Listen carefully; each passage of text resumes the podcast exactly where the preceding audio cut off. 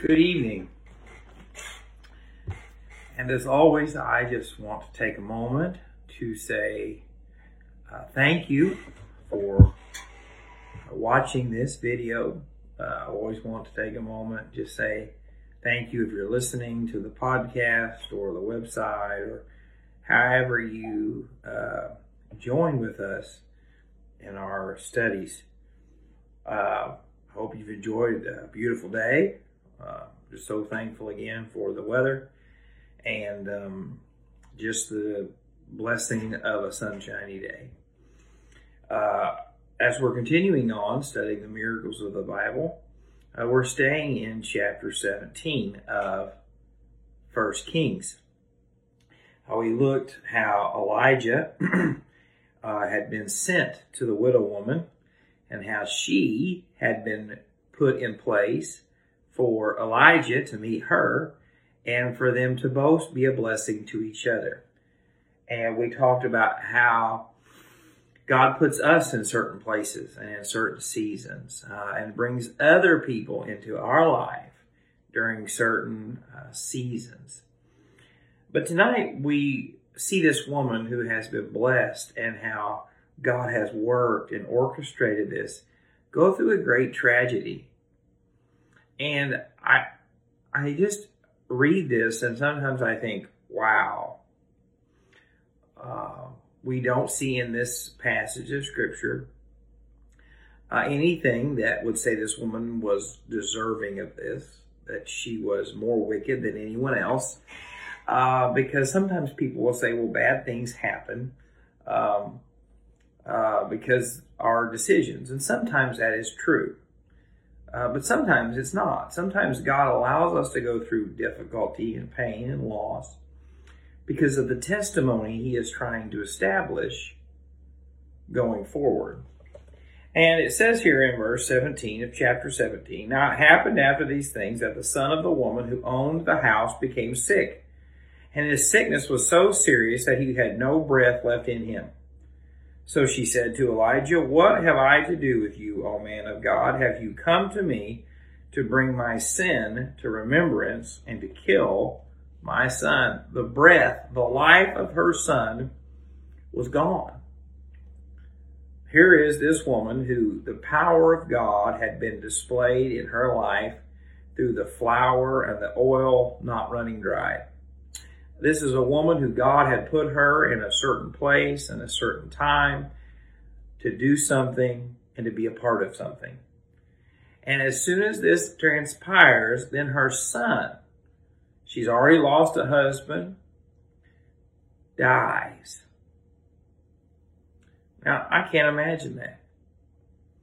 And you're saying, Jake, when it rains, it pours sometimes. But I want to read to you the last verse of this chapter before we look at the actual miracle.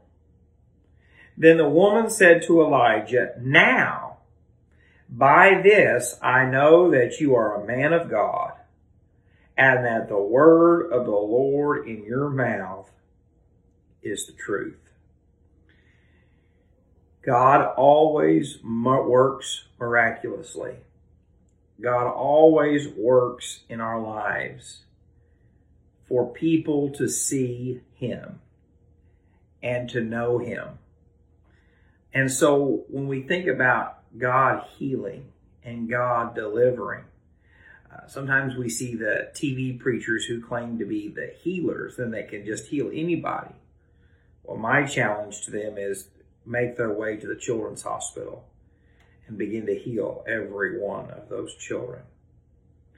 But I do believe that God heals and that God works through the prayers of his people. And so, when we pray and when God answers, I've been in enough prayer meetings and I've seen enough people claim, oh, you know, I did this for the Lord and I did that for the Lord and I've been a part of this. And it's all about them. But, friends, if you really want to see the power of God in your life, you have to get to a point where you say, God, I want to be used by you so other people can know you. other people can see you. They can say, the power of God is evident. That's what I want for my life. I, I, I don't want to be known as the smartest person, as the uh, best looking person. You're saying, Jake, don't worry about that. You're not in the running. I know. But I want, do want to be known as a man of God, a follower of God, a man who will pray, a man who will live, a man who will share for the glory of God. And so, what was the miracle that this woman got to be a part of that forever changed her life? Well, her son had died, and Elijah took him, took him up to the upper room, and laid on him. And in verse 20, he said, Then he cried out to the Lord and said, Oh my God, why have you brought tragedy to the widow with whom I lodge by killing her son? And he stretched himself out on the child three times and cried out to the Lord and said, O Lord my God, I pray, let this child's soul come back to him. Then the Lord heard the voice of Elijah, and the soul of the child came back to him, and he revived.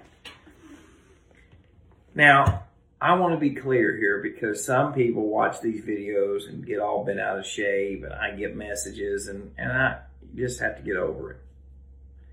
Did God know what was going on? Absolutely. Did God allow what happened to happen? Absolutely. Did God want this widow to have an experience where she would believe upon him? Absolutely. But God heard the voice of Elijah. He heard the prayers of his people. And I really believe this. I really believe that God wants his people to pray. The Word of God says that. I believe the Word of God tells us that God not only hears the prayers of his people, but responds. I believe the Bible teaches us that sometimes we pray with the wrong motives.